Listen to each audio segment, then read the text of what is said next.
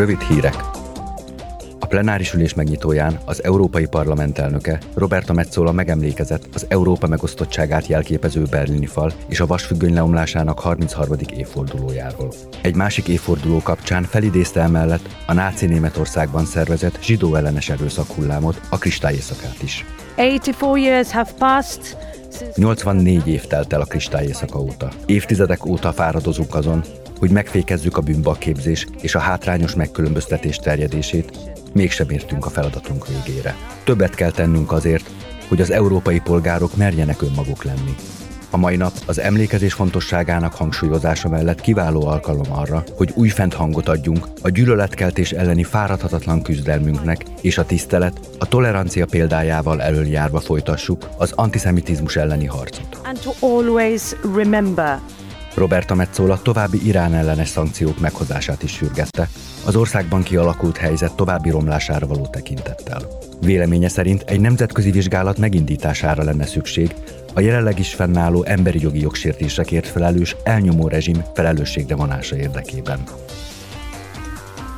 Sor került az Európai Tanács októberi csúcs találkozóján elért eredmények megvitatására Brüsszelben. A csúcs találkozó középpontjában az Ukrajna elleni orosz háború, az energiával kapcsolatos kérdések, a klímaváltozás, Irán és a Kínával fennálló kapcsolatok álltak. A vitát az Európai Tanács elnöke Charles Michel nyitotta meg.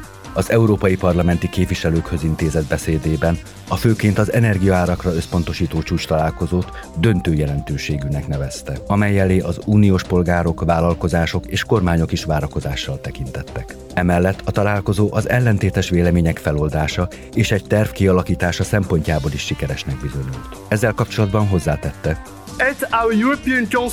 az Európai Tanács ülése során kidolgoztunk egy kilenc konkrét intézkedésből álló tervet, és felkértük az Európai Bizottságot, hogy késlekedés nélkül terjessze elő az ezekkel kapcsolatos jogalkotási javaslatokat. Az ukrajnai háború és az energiaválság közvetlen hatását a gazdaságaink és a polgárok is a saját bőrükön tapasztalják meg. Itt az idő, hogy cselekedjünk. Az Európai Bizottság elnöke Ursula von der Leyen a képviselők előtt kifejtette, hogy az energiapiac jelenlegi helyzete azonnali cselekvést és stratégiai előrelátást tesz szükségessé. Ezt követően a megújuló energiákról beszélt. it is no exaggeration to say that we stand at a crossroads. Nem túlzás azt állítani, hogy válaszút elé érkeztünk. Vagy figyelmen kívül hagyjuk a válságból levonható következtetéseket, és elkerülhetetlenné tesszük a széndiokszid zárvány hatást a jövőben, vagy a válságot ugródeszkaként használjuk a tiszta energiára való átálláshoz.